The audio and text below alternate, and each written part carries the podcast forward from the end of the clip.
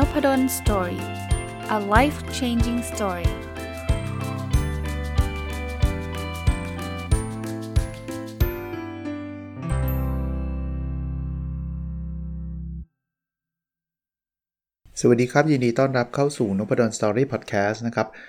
วันนี้หยิบหนังสือที่มีชื่อภาษาอังกฤษเรียกว่าชื่อว่า The Energy Bus นะครับชื่อไทยคือรถบัสพลังชีวิตมารีวิวนะหนังสือเล่มนี้เนี่ยเขียนโดยคุณจอห์นกอร์ดอนนะครับแล้วก็ต้องขอบคุณนะครับเพราะว่าได้มาจากสำนักพิมพ์ Read It นะครับจริงๆจำได้นะครับก่อนน่าจะอ่านแปลไทยเล่มนี้นะครับก็อ่านภาษาอังกฤษไปแล้วนานแล้วด้วยนะครับนานแล้วด้วยแต่ยอมรับเลยว่าเริ่มลืมแล้วว่าหนังสือในภาษาอังกฤษเนี่ยเรื่องนี้มันมีอะไรบ้างครับคล้ายครับคลาเหมือนกันแต่ว่าพออ่านภาษาไทยนี่จำได้เยอะเลยวันนี้ก็เลยขอมารีวิวแล้วกันนะครับเพราะว่ามันเป็นเรื่องของจะเรียกว่าอะไรเนอะการทำงานการใช้ชีวิตอะไรแบบนี้การสร้างแนวคิดดีๆให้กับชีวิตแล้วก็งานผมไม่สปอยหนังสือนะหนังสือมันออกแนวนิยายแต่แฝงข้อคิดไปเรื่อยๆนะครับเพราะฉะนั้นเอาแบบกว้างๆเลยนะคือในหนังสือเนี่ยเขาก็เริ่มต้นเล่าชีวิตของผู้ชายคนหนึ่งที่ชื่อว่าจอร์จนะจอร์จเนี่ยก็คือแบบโอ้ยแบบมีแต่คิดลบมีแต่แบบเหมือนพูดง่ายๆว่ามีแต่โชคร้ายเข้ามางานก็ไปได้ไม่ดีกำลังจะโดนไล่ออกนะครอบครัวก็กำลังจะแตกแยกภรรยาก็อยากจะเลิกอะไรเงี้ยแล้วชีวิตแบบชีวิตแย่เลยอ่ะนะครับแล้ววันนึงเนี่ยจอห์นเขาขับรถไปทำงานแล้วรถเขายางแตกนะแล้วมันต้องซ่อมเบรกเขาเลยต้องไปขึ้นรถบัสก็ตามชื่อเขาก็ไปเจอคนขับรถบัสที่ชื่อว่าจอยซึ่งคนขับรถบัสแล้วคนในรถบัสเนี่ยเขาก็จะมีกฎแบบประมาณว่ากฎในการดำเนินชีวิต10ข้อขึ้นไปทีนึงเขาก็จะเล่ากฎข้อ1ข้อ2ข้อ3ข้อ4แล้วมันก็เปลี่ยนชีวิตของจอร์จไปนะครับเอาเล่าแบบไม่สปอยแบบประมาณเนี้ยนะครับแต่ว่ามันคล้ายๆสูตรสำเร็จของหนังสือประมาณนี้เนาะเพื่อไปเจออะไรสักอย่างนึงแล้วก็ชีวิตก็เปลี่ยนไปอะไรประมาณนั้นนะครับแต่วันนี้ที่อยากนำมาแชร์คือไอ้กฎ10ข้อนี้มีอะไรบ้างนะผมจะเล่ากฎ10ข้อนี้ให้แล้วก็จะขยายความในมุมมองของผมจากการอ่านหนังสือเล่มนี้นะครับข้อที่1คือคุณคือคนขับรถบัสของคุณแปลว่าเราต้องรับผิดชอบชีวิตตัวเราเองแปลง่ายๆแบบนั้นเลยนะครับอย่าไปคิดว่าเอ้ยเรื่องนี้ไม่เกี่ยวกับฉันเรื่องนี้เป็นความผิดของคนนู้นคนนี้ไม่ดีเราต้องเป็นผู้รับผิดชอบชีวิตเราอันที่2นะความปรารถนาวิสัยทัศน์ความตั้งใจจะพารถบัสของเราไปในทิศทางที่ถูกต้องเขาบอกพารถบัสของคุณไปในทิศทางที่ถูกต้องพูดง่ายๆต้องมีเป้าหมายครับเราต้องรู้ว่าเราอยากได้อะไรใช่ไหมถ้าไม่รู้เราก็ไม่รู้แล้วว่ารถมันเหมือนขึ้นรถบัสอ่ะคุณต้องรู้นะรถบัสคันนี้จะพาคุณไปที่ไหนถูกไหมเพราะนั้นวิสัยทัศน์ความตั้งใจพวกนี้คือต้องมีเป้าแล้วเราก็ต้องมีความตั้งใจมีความอยากได้อย่างเงี้ยรถบัสเราจะไปถูกทางข้อที่3ขับเคลื่อนการเดินทางของคุณด้วยพลังงานบวกแปลว่าไม่ใช่ว่าโอ๊ยทำไมเฮงซวยอย่างนี้ชีวิตแย่จังนู่นนี่นั่นไอ้อย่างนี้เนี่ยมันมีแต่ลบนะแล้วไม่มีใครอยากเข้าใกล้หรอกถ้าคุณอยากที่จะทำให้ชีวิตคุณประสบความสำเร็จคุณต้องใช้แรงบวกให้เยอะนะครับตั้งเป้าซึ่งคนส่วนใหญ่เกือบร้อยทั้งร้อยครับตั้งเป้าก็ต้องตั้งเป้าที่ดีกับชีวิตอยู่แล้วนะครับแล้วก็คิดบวกไว้นะครับพยายามคิดอะไรในแง่ที่ทำให้จิตใจเรามีความสุขดีคราวนี้มันไม่ใช่เราคนเดียวที่ขึ้นรถบัสใช่ไหมถ้างั้นมันเป็นรถยนต์ส่วนบุคคลแหละที่เขาใช้คำว่ารถบัสเพราะว่าข้อ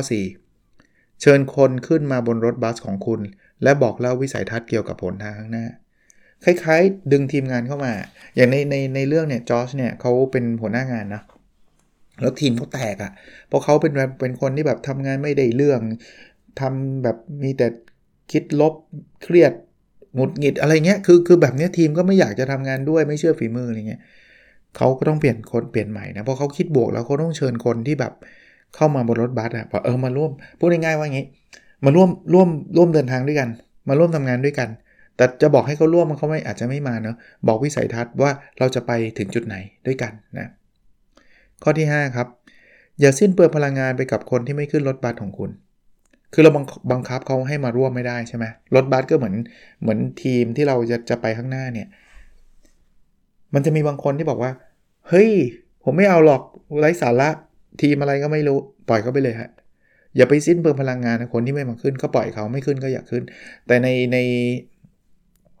อะไรนะจะเรียกว่าในเรื่องเนี่ยคือคนไม่ขึ้นก็คือต้องออกไปอ่ะนะครับก็คนนี้เขาก็เป็นหัวหน้าเขาก็ไล่คนออกนะเพราะว่าใครที่แบบไม่อยากเข้ามาจอยทีมก็แปลว่าเขาไม่อยากทำงานที่นี่ซึ่งตอนแรกคนนั้นงงมากนะว่าโอ้โหมันโดนไล่ออกเลยเหรอวะอะไรเงี้ยก็ตอนแรกก็ท้าทายอ่ะพูดง่ายๆเป็นลูกน้องคิดว่าหัวหน้าไม่มีอะไรหัวหน้าก็บอกเฮ้ยผมอยากให้คุณทำเรื่องนั้นเรื่องนี้เนาะเราจะไปด้วยกันในทิศทางบวกแบบนี้ทิศทางที่ดีแบบนี้แล้วเขาไม่มาก็ไม่ต้องให้ขึ้นครับจบก็ไม่ได้บังคับให้ขึ้นเนาะแล้วข้อที่6ครับติดป้ายห้ามผีดิบดูดพลังงานขึ้นไว้บนรถบัสคุณใครคือผีดิบดูดพลังงานคนที่ขึ้นมาแล้วคิดลบอ่ะเพราะมันจะพาทีมงานเราคิดลบไปหมดเลย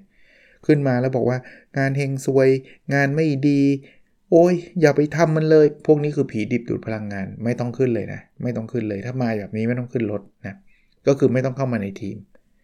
อันที่7ครับความกระตือรือร้นดึงดูดผู้โดยสารและเพิ่มพลังให้กับทุกคนระหว่างเดินทาง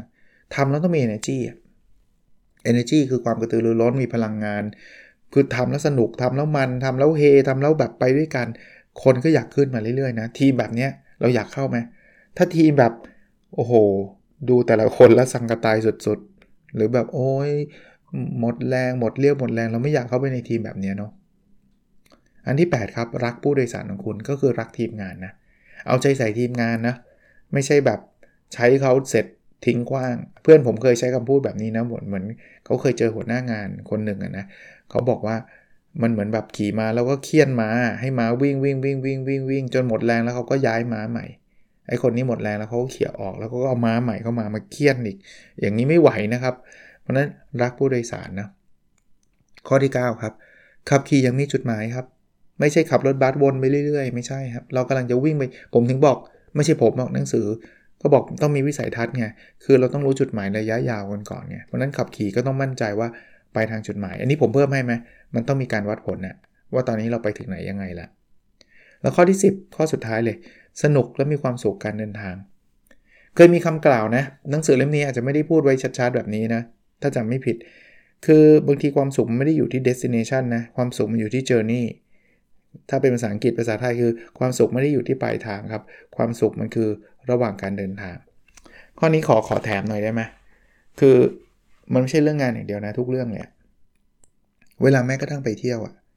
จริงๆอ่ะเราจะรู้สึกว่าเมื่อไหร่จะถึงที่สักทีเวลาเราขึ้นเขาเราไปทะเลไปอะไรก็ตามเนี่ยเราจะมองถึงว่าเมื่อไหร่จะถึงทะเลสักทีเมื่อไหร่จะถึงที่สักทีเข้าใจครับตรงนั้นมันคือไฮไลท์แต่ถ้าเกิดเราไปผูกความสุขตอนที่มันถึงที่อย่างเดียวเนี่ยบางทีระยะเวลาในการเดินทางใช้เวลาตั้งนานนะอยู่บนยอดเขาอยู่แค่2ชั่วโมงเองแต่เดินทางอยู่5ชั่วโมงอ่ะคุณจะมีความสุขน้อยจริงๆความสุขก็อยู่ระหว่างเดินทางดีกว่าครับเดินทางเห็นวิวเห็นดอกไม้เห็นอะไรเยอะแยะเลยสวยเต็มไปหมดเลยครับตรงนั้นคือความสุขเนาะ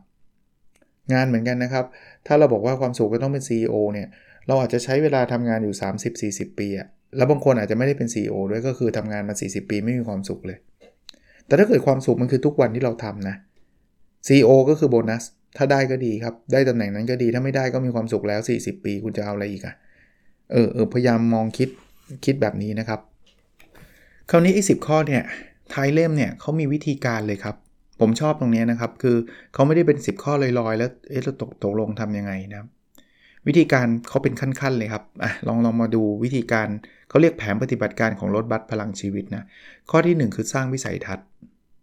วิสัยทัศน์อาจจะมีข้อเดียวหรือมากกว่า1ข้อก็ได้นะแต่การสร้างวิสัยทัศน์คือการถามคำถามนี้และหาคำตอบนะครับเป้าหมายเราคืออะไรถ้าเราลองคิดถึงอนาคตเรามองเห็นอะไรครับเราจะหวังทำอะไรให้สำเร็จตอบคำถามพวกนี้ให้ได้ครับนี่คือวิสัยทัศน์ขั้นที่2นะพอมีวิสัยทัศน์เสร็จเราต้องขับเคลื่อนวิสัยทัศน์ด้วยจุดมุ่งหมายครับคำถามที่เราต้องถามนะวิสัยทัศน์เราเนี่ยจะเป็นประโยชน์ต่อการเติบโตของคนในทีมยังไงเพราะเราต้องพาเขาขึ้นมาครับเราบอกเราอยากที่จะแบบเป็นบริษัทที่ยิ่งใหญ่เนี่ยมันไปช่วยอะไรให้คนในทีมครับวิสัยทัศน์เราจะเป็นประโยชน์ต่อคนอื่นยังไงครับที่เราทำเนี่ยมันต้องเกิด impact กับคนอื่นเนาะความยิ่งใหญ่ที่เราพยายามจะไปให้ถึงคืออะไรครับตอบให้ได้นะครับเราเป็นตัวแทนของอะไรเรากำลังทำอะไรอยู่นะครับเราจะสร้างการความเปลี่ยนแปลงได้ยังไงวิสัยทัศน์พวกนี้ทรงพลังมากนะครับถ้าเราไม่มี purpose มีจุดมุ่งหมายพวกเนี้ยมันจะ มันจะพาเราไปในจุดที่เราเป็นได้ถ้าเราบอกว่าเราบอกทีมงานว่าที่ให้ทำทั้งหมดเพราะว่าผมต้องการรวยทีมงานคุณอยากทำเพื่อคุณไหมไม่อยากนะวิสัยทัศน์เราต้องใหญ่กว่านั้นนะเราไปช่วยแก้ปัญหาอะไรให้กับโลกใบนี้ขั้นที่3นะครับก็บอกว่าเขียนคำประกาศวิสัยทัศน์และจุดมุ่งหมายออกมาเลยครับเขียนเลยครับ1ข้อความเลยครับแปะไว้เลยครับเขียนไม่ออกมาเลยครับว่าเราต้องการอะไรเป็นยังไงพอเขียนเสร็จปุ๊บขั้นที่4นะครับตั้งใจจดจ่อกับวิสัยทัศน์ครับเขาบอกว่าเขียนคำที่เป็นวิสัยทัศน์นะจุดมุ่งหมายเมื่อกี้มอบให้คนในทีมเลยแล้วให้คนดูทุกวันทบทวนทุกวันขอให้สมาชิกในทีมเนี่ยจินตนาการภาพตอนที่ทีมทำสำเร็จวันละ10นาทีลองดูบอกถ้าทีมไม่ทำแสดงว่าเขาไม่อยากขึ้นรถบัสเราจำได้ไหมเมื่อกี้ถ้าไม่อยากขึ้นอย่าไปเปลืองเวลากับเขาครับเขาไม่ได้อยู่ทีมเราถ้าจะอยู่ทีมเราเขาต้องทำตามประมาณนี้ข้อที่5ครับตั้งใจจดจ่อให้ลึกลงไปอีกครับจดจ่อยังไงวิสัยทัศน์มันเป็นภาพใหญ่เนอะเราอยากจะแก้ปัญหาความยากจนของประเทศใหญ่มากมันต้องระบุเป้าหมายที่ทีมจำเป็นต้องไปให้ถึงเพื่อวิสัยทัศน์จะกลายเป็นจริง1 2 3 4 5ถ้าผมแถมให้ด้วยบวกไปอีก OKR ก็ได้ Objective Key Result เราจะต้องการอะไรถ้าไม่รู้ว่า OKR คืออะไรไปฟังวันอาทิตย์ OKR Weekly นะครับโฆษณารายการตัวเองอีกนะเขียนเป้าหมายเหล่านี้ออกมาเลยครับแล้วมีแต่เป้าไม่พอนะระบุขั้นตอนที่จำเป็นต้องลงมือทำเพื่อบรรลุเป้าหมายครับนั่งเฉยๆทำได้ไหมเราต้องทำอะไรบ้างวันนี้ต้องทำอะไรบ้างเนาะเขียนขั้นตอนพวกนี้ออกมาเลย1 2 3 4เขาบอกว่าเอาเป้าหมายแปะเอาขั้นตอนที่ต้องลงมือทำแล้วก็มอบให้สมาชิกบอกเลยคนนี้เป้าหมายคือนี้นะขั้นตอนที่เขาจะควรจะทำคือนี้ข้อ6ขั้นที่6ขึ้นรถบัสแปลว่าอะไรไม่ใช่ไปหมอชิดแล้วไปขึ้นรถบัสอะไรเงี้ยนะไม่ใช่นะครับเขาบอกว่าหาว่าใครจำเป็นที่ต้องอยู่บนรถบัสเพื่อช่วยทำให้คุณทำตามขั้นตอนให้บรรลุเป้าหมายและวิสัยทัศน์คือสร้างทีมงานแหละพูดง่ายๆใครจะขึ้นรถบัสเราต้องมีใครบ้าง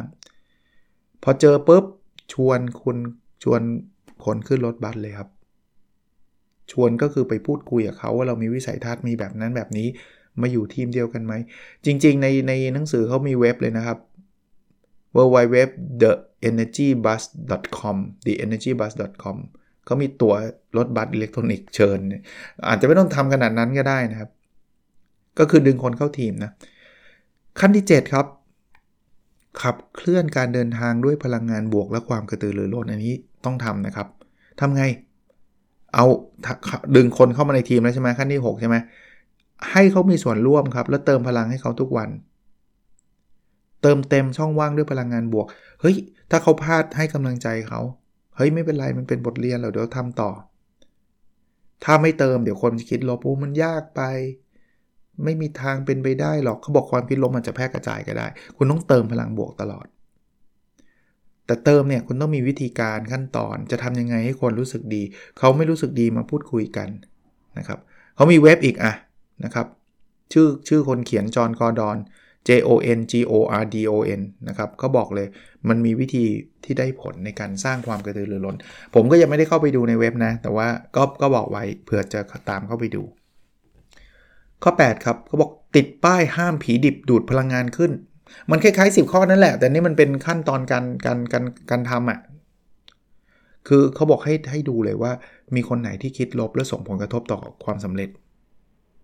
ถ้าเจอปุ๊บสื่อสารออกไปเลยครับบอกว่าเฮ้ยเดี๋ยวนะคุณคิดลบแล้วคุณเที่ยวไปบอกคนอื่นว่าเป็นไปไม่ได้โดนหลอกแล้วอย่าไปงี่เง่าเลยทำแบบนี้ไม่ดีหลอกอะไรเงี้ยถามบอกเขาเลยครับว่าเฮ้ยคุณกำลังคิดลบแล้วคุณลองคิดดูมันมีประโยชน์ยังไงมันจะทำให้คุณนำไปสู่ความสำเร็จได้ไงกับการคิดลบให้เขาคิดใหม่ให้เขาคิดเป็นพลังงานบวกว่ามันเป็นไปได้ถ้าเราทำเต็มที่หรืออะไรก็แล้วแต่คือพูดง่ายๆบอกสนับสนุนให้เขาขึ้นรถบัสแต่ถ้าเขาเปลี่ยนแปลงไม่ได้คิดลบตลอดไปก็ให้เขาลงจากรถบัสไปลงจากรถบัสก็คือเอาออกจากทีมไปครับขั้นที่9ครับข้ามผ่านความยากลำบากและหลุมยุบเขาบอกว่าเราคาดหมายไว้ได้เลยนะทีมไม่ว่าจะยอดเยี่ยมยังไงนะเดี๋ยวมันจะเจออุปสรรคเจอความท้าทายบางทีก็ขัดแย้งนะครับมันจะถูกทดสอบแบบแต่ทีมที่ยอดเยี่ยมจะไม่ปล่อยให้ยางแตกมาเป็นอุปสรรครถมันอาจจะยางแตกก็ซ่อมนะครับถ้าเจอความท้าทายเจอปัญหาให้ถามว่าเราได้เรียนรู้อะไรบ้างจากความท้าทายนี้ปัญหานี้สอนอะไรเราบ้างนะครับ ความยากลำบากนี้ทำให้เราเติบโตได้ยังไงโอกาสที่ความท้าทายนี้มาสู่ทีมเราคืออะไรนะครับมันมีปัญหามาได้ยังไง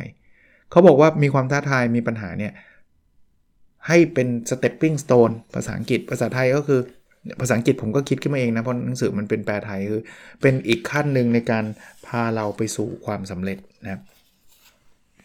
ขั้นที่10รักผู้โดยสารของคุณครับปกระหว่างการเดินทางที่จะไปสู่วิสัยทัศน์เนี่ยเราต้องทำให้เรารู้ว่าเราห่วงใยเขาห่วงใยทีมงานนะแสดงการยอมรับเขานะครับให้เวลาที่มีค่าเวลาเขาติดขัดอะไรคอยช่วยเหลือเขานะรับฟังเขานะครับทำไงให้เขาดีขึ้นหรือแม้กระทั่งรับใช้เขานะว่าทำไงให้เขาเติบโตฝึกฝนเขาให้ดีขึ้นพยายามดึงส่วนที่ดีที่สุดสิ่งที่ดีที่สุดของตัวเขาออกมาให้เขาแบบทำในสิ่งที่เขาถนัดจุดแข็งของเขานะแล้วทำให้ดีขึ้นก็เว็บ johngordon.com นี่เมื่อกี้พูดเขาก็บอกว่ามีรายละเอียดตรงนี้ขั้นสุดท้ายนะครับสนุกและมีความสุขในการเดินทางสำหรับผมเนี่ยขั้นนี้สำคัญไม่แพ้ขั้นอื่นๆเลยนะเขาบอกจำไว้ว่าการเดินทางบนรถบัสทุกครั้งควรเป็นเรื่องสนุกนะระหว่างทางคือเรื่องสนุกไม่จำเป็นต้องการเป็นการเดินทางยากลำบากและเจ็บปวดบางคนชอบไปคิดว่าการที่จะไปถึงความสำเร็จต้องเจ็บปวดลำบากผมไม่ปฏิเสธนะครับว่าไปถึงความสำเร็จมันต้องมีปัญหาบ้างมีอุปสรรคบ้างแต่ไม่ได้แปลว่า 90% ต้องอุปสรรคไม่จำเป็นเลยนะครับบางคนเนี่ยไม่แทบไม่มีเลยถ้าวางแผนไว้ดีนะมันถามทีมอยู่เสมอว่าเราจะประสบสำเร็จให้มากขึ้นและสนุกยิ่งขึ้นได้อย่างไรในกระบวนการผมชอบคำถามนี้นะครับถามนี้มี2คำถามคือสำเร็จได้ยังไงซึ่งคนส่วนใหญ่ชอบถามอยู่ละทำยังไงให้ทีมเราสำเร็จแต่ต้องถามอีกคำถามนึงด้วยเราจะมีความสุขด้วยได้ยังไงไม่ใช่สำเร็จแต่เราทุกข์สำเร็จแต่เราเบิร์นเอาท์อันนี้ไม่เอานะครับสำเร็จและมีความสุขแล้วมันไม่ใช่ either or นะไม่ได้แปลว่าสำเร็จเราต้องทุกข์ถ้าไม่ทุกข์ก็ไม่สำเร็จมันไม่จำเป็นต้องเป็นแบบนั้นนะมันเกิดขึ้นได้พร้อมกันถามเขาว่านะจะมีความสุขกับงานที่ทำอยู่ให้มากขึ้นได้ยังไงชอบนะครับลองถามตัวเองก็ได้นะเอาตอนนี้เลยเราอาจจะอยู่บนรถบัสของใครบางคนของหัวหน้างานเราอยู่ถ้าเราอยากจะเป็นคนที่มี performance ดีและมีความสุขมีผลการปฏิบัติงานที่ดีด้วยเนี่ยเราถามตัวเองว่าเราจะมีความสุขกับงานที่ทำอยู่มากขึ้นได้ยังไงเตือนตัวคุณและทีมว่าเป้าหมายของทุกการเดินทางควรเป็นเป้าหมายที่พร้อมรอยยิ้มบนใบหน้าคือถ้าเกิดเป็นแฮปปี้ทีมเนี่ยผมคิดว่าโอกาสทีมที่เราจะสำเร็จจะสูงนะครับอันนี้ที่เมื่อกี้พูดไปแล้วเลยนะครับไม่ใช่มีแค่จุดหมายปลายทางเท่านั้นที่สำคัญแต่ยังสำคัญด้วยว่าระหว่างทางทีมของเราเป็นยังไงบางทีทีมเราสำเร็จแต่ว่าโหยแบบมีแต่น้ำตาอย่างนี้ไม่ไหวมีแต่ความเครียดอย่างนี้ไม่ไหวน่าสนใจประโยคทิ้งท้ายนะครับเขาบอกว่าจำไว้ว่าคุณเดินทางผ่านชีวิตได้เพียงครั้งเดียวเพราะฉะนั้นทำให้เต็มที่และมีความสุขกับการเดินทางนะครับชีวิตเราก็ชีวิตเดียวนี่แหละชีวิตที่เป็นแบบนี้นะเราไม่รู้ว่าต่อไปจะเป็นยังไงอะไรยังไม่รู้แหละแต่มันมีชีวิตเดียวแล้วเราผ่านรอบเดียวเนี่ยครับก็พยายามใช้ชีวิตให้มีความสุขหนังสือนะครับชื่อ The Energy Bus เขียนโดยคุณจอห์น กอร์ดอนนะครับชื่อแปลไทยนะคือรถบัสพลังชีวิตนะครับสำนักพิมพ์ Read It เขียนนะครับเดี๋ยวผมดูชื่อคนแปลเพราะปกติผมชอบพูดถึงชื่อคนแปลนะครับแต่ของ Read It เขียนมีไหมเขาไม่ได้เขียนชื่อคนแปลไว้อะไม่เป็นไรไม่มีก็ไม่มีครับโอเคประมาณนี้นะครับหวังว่าจะวันนี้ถ้าฟังตรงวันคงเป็นวันศุกร์นะก็ขอให้ทุกคนมีความสุขนะครับแล้วเราพบกันในเอพิโซดถัดไปนะคร